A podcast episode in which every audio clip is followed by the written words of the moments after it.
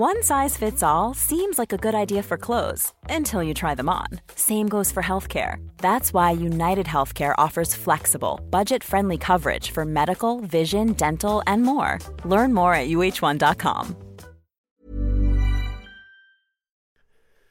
The following on podcast is proudly sponsored by Barbados Tourism. Before we kick off uh, the show, I just wanted to take a moment to remind you that the ICC Men's Cricket T20 World Cup final is taking place in Barbados this summer.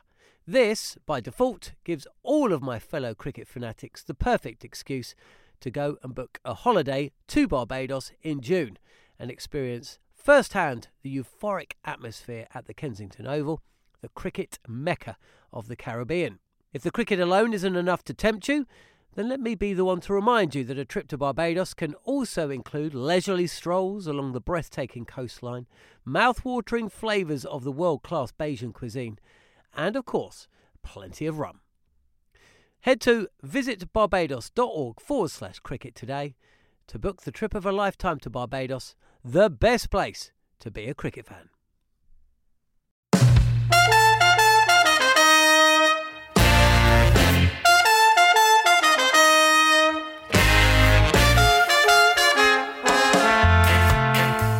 Venue, Boland Park, the first of two warm-up matches against a South Africa Invitational 11 ahead of the first one-day international against South Africa at Newlands on Tuesday. Of course, that is a match in a series that you can hear live on TalkSport 2.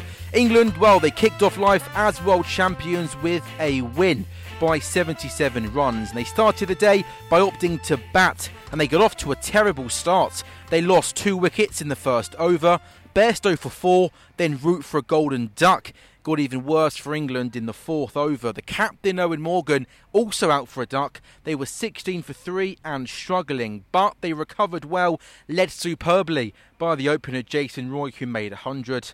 104 runs from just 99 balls, 8 fours and 2 sixes. He played very nicely. Joe Denly made 29, but it was Chris Woakes who second top scored with 38. England were bowled out for 240 in the 45th over, and the home side South Africa they got off to a good start. They were 91 for 1 approaching 20 overs. Snyman, in particular, at the top of the order, looked very comfortable, played nicely as he made 65.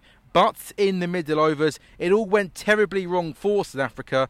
They went from 91 for 1 to 136 for 8, eventually being bowled out for 163 as England won by 77 runs. Chris Woakes picked up two wickets, Sam Curran one, Chris Jordan picked up two, as did Tom Curran and Matt Parkinson. And after the match, Andrew McKenna, he spoke with the man of the moment, Jason Roy. Jason, these kind of games yeah. can be tricky at times. They're yeah. never quite as simple as everyone makes out. So, 77 no. run win, decent workout? Yeah, very good workout. Uh, getting some runs out there in some pretty hot conditions.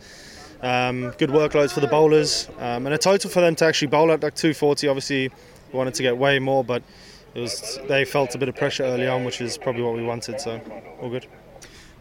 The early part of the innings must have been quite difficult we had a load shedding power cut for the first two hours yes, that right. meant there was no um, there was no um, scoreboard. Yeah, there, there, was nothing around the ground. How yeah. hard is that as a batsman when you're trying to pace an innings when basically you've got to be doing meth- mental arithmetic all well, the time? Well, that's it. I mean, it was it would have been harder, I think, if we hadn't lost any wickets because then you kind of don't know where you're at. But as we knew, we lost a couple of early wickets, three early, early wickets, so we I knew straight away that I wasn't going to have to do anything risky. I didn't have to take risks because we needed to build a build a score. Um, and obviously, because those three wickets came quite quickly, I was able to kind of adjust. But yeah, it's frustrating not having a scoreboard to be honest. But um, just the way it is, unfortunately, You've got to crack on. You mentioned those three wickets. Uh, mm. that, that, wasn't in the playbook at all, was it? No, no, no. A couple of unlucky wickets and a couple of good balls. So um, that easily happens in any any form of cricket. So um, we've got another game tomorrow to to write those. Your form, obviously, you've just come in you make 100 in the first game. I, I guess you can't do much more than that. Yeah, yeah. I just wanted to start well, see my defence is in order and uh, hitting the ball sweetly. So um, to get to get 100 is great. Uh, to win is even better. But yeah, the, it's the feeling of knowing that my defence is in order is, is, probably the main thing. But yeah, all good. In terms of England, I mean, the last 50 over game you played yeah. was the World Cup final. Yeah. Um, has there been a line drawn after that? Has there been said, look, yeah. we, we, can live on that for as much as you like, but actually it's all about now. No, it's all forward. about now. It's, all, it's, it's, always about now. It's always about this next series now coming up, and this South Africa series, and then the one after that, and and going forward from there, building our foundation blocks again, like we did in the previous four years towards the next World Cup. And yeah, going series by series, game by game. Um, it's that simple. And be it an invitational game here, a warm-up game, or our first game of a series, it's it all are just as important looking at the squad that South Africa have named, there yeah. are a lot of very young players and very inexperienced players yeah. at international level. Does that make them more dangerous in the yeah. fact that they've got nothing to lose? But of course, I mean, uh, you saw us when we kind of started four years ago. We had a, we had a young team and quite dangerous players, and no one knew a lot about a lot of the individuals, and, and they built and we built very very well. So, mate, it doesn't matter who you're playing against, how old they are. They they deserve obviously deserve their spot. So you need to we need to come with our A game. And just looking for the Sunday, uh, sorry, Saturday warm up game, the second of these two. Yeah. Is the plan to sort of split things around so the guys who maybe didn't get as much game time today get a yeah, run out in that? I think, yeah, I think that will be the kind of plan. It's whatever, whatever Morgs and um, the gaffer says. To be honest, we we do what we're told as players. Um, but yeah, we'll have a chat tonight. I would have thought, or tomorrow morning, see how each individual's feeling, and if someone's feeling a bit stiff or whatever, then I'll take a rest. But we got a got a couple of days training before Tuesday anyway, so we're all good. That's uh, Andrew McKenna speaking with Jason Roy, the man of the moment after that impressive 100 here in Paarl. And I'm pleased to say I've got the Sun's cricket correspondent, John Etheridge, with me now. Firstly, John, looking across the ground here at Paarl, that view is absolutely spectacular. Yeah, I mean, a beautiful ground. I mean, a bit you know, quite similar to the ground in Cape Town, Newlands, where there's a Table Mountain in the background. This isn't Table Mountain, but it's a it's a range of mountains, and it's, it's absolutely beautiful. I mean, yeah. a truly spectacular backdrop. Um, let's talk the cricket. Let's talk Jason Roy. That was a pretty special knock. The only real batsman who ever looked properly in, and he made it at times look a little bit all too easy. Yeah, a bit of a shock for him losing two batsmen at the other end in the, in the first over. Johnny Bairstow and Joe Root first ball, but yeah, he played pretty well, Jason Roy, didn't he? I mean, he's uh, um, not played really um, for England uh, since the Ashes Test mm-hmm. matches. I had a, I've played a couple of those Test matches. Didn't play, didn't feature in New Zealand, but uh, to come back and get a hundred first up is uh, is pleasing for him. And England in the end won pretty comfortably. I mean, it wasn't a, a, a really dominating performance by England. Perhaps a little, a little bit of rust around the, the pitch. wasn't conducive to real sort of stroke play. So a score of 300 plus was probably not going to be on the cards. But uh, yeah, he batted nicely. Jason Roy. He's obviously a key man in the. Um, in the England one day side. I mean, uh, absolutely um, outstanding in the World Cup. So um, yeah, it's good to see him getting runs. First time back wearing the, uh, the, the the blue World Cup winning shirt. And where is Jason Roy at now for you as an England international? Do you think that moving forward it's just going to be playing white ball cricket? We know as a white ball batsman at the top of the order, there's probably not many better in the world. You mentioned the Ashes, he, he opened, didn't he? Didn't go very well. Do you think now his career is just as a, a white ball specialist for England? Yeah, probably. I think England in, in Test cricket have sort of just had a, bit of a rethink and uh, they're going for the more sort of a steady, solid sort of opening batsman. You know, the the, yeah. the Dominic Sibley type of player. Mm-hmm. Jason Roy was brought in as a bit of a wild card, perhaps X factor sort of player in the Ashes, in the hope that he might. You know, score a quick 70 odd. It didn't quite work out for him there. So uh, I suspect certainly for the next year or two, uh, under Chris Silverwood and Joe Root in Test cricket, they're going to be looking at the sort of the, the steady, solid, accumulating type of player. Um, and I think as you say, Jason will, will probably, certainly for the time being, be concentrating on, on the white ball game. I think we're all looking forward to watching Tom Banton here this afternoon. Once again, missed out for England. It's been a little bit of a, a frustrating start for him, hasn't it? Uh, from England, he's done so well for Somerset. He's done well in the Big Bash. He's off to the IPL. He hasn't quite yet got going, has he, for England? Where do you see him at? Because he's not in the T20 squad, is he? He's probably only in this squad because a few players are being rested. Where's he at right now as an England batsman? Well, early days. I mean, he played three games against New Zealand in, in the T20 before Christmas and didn't get a big score, but you know, hit enough sweet boundaries to, mm-hmm. to suggest he's got uh, you know, real talent. And, and, he, he went from there, had a very successful big bash, made three half centuries, a strike rate of 170 odd, and uh, really impressed some of the you know the commentators. You know, the, the, the, the, the likes of Adam Gilchrist were saying really nice things about him. He's a sort of dominating presence at the creases. Uh, Tom Banton. He batted in the middle order here today, didn't he? Came in at five or six, and uh, I suspect if, you know his real sort of explosive.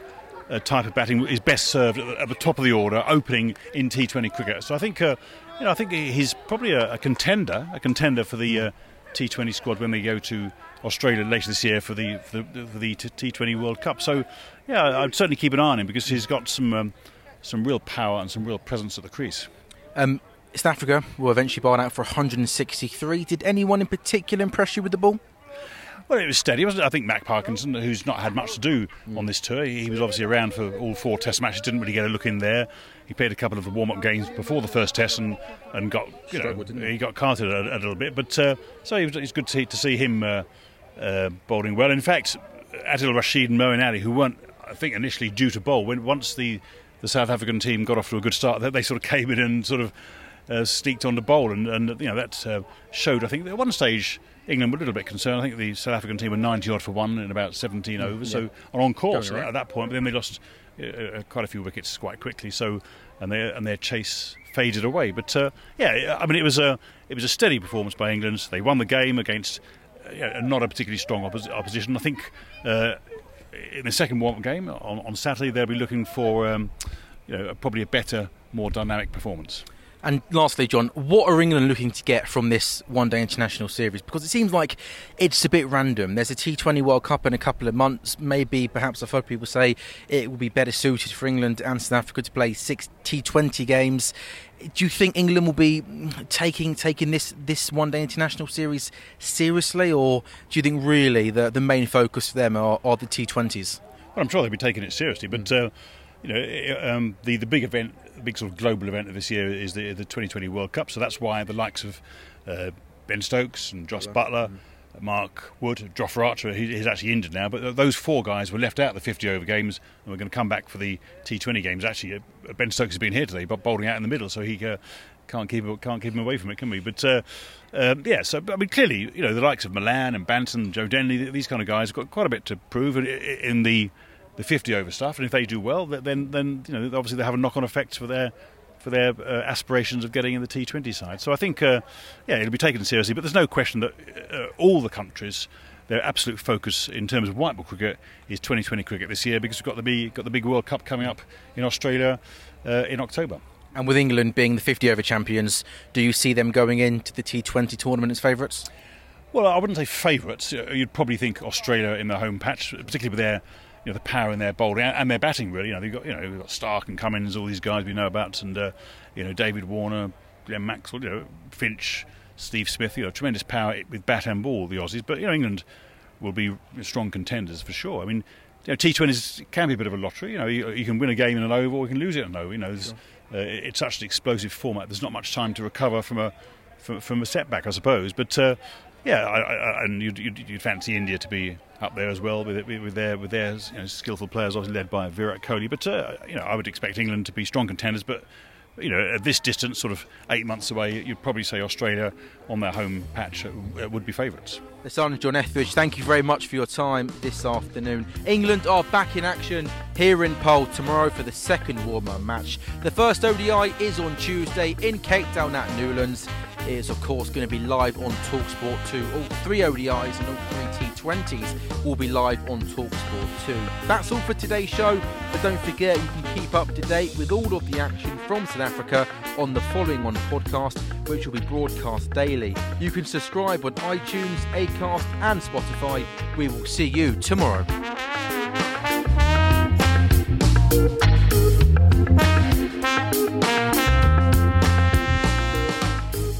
The following on podcast is proudly sponsored by Barbados Tourism, and this is your gentle reminder that Barbados is the best place to be a cricket fan.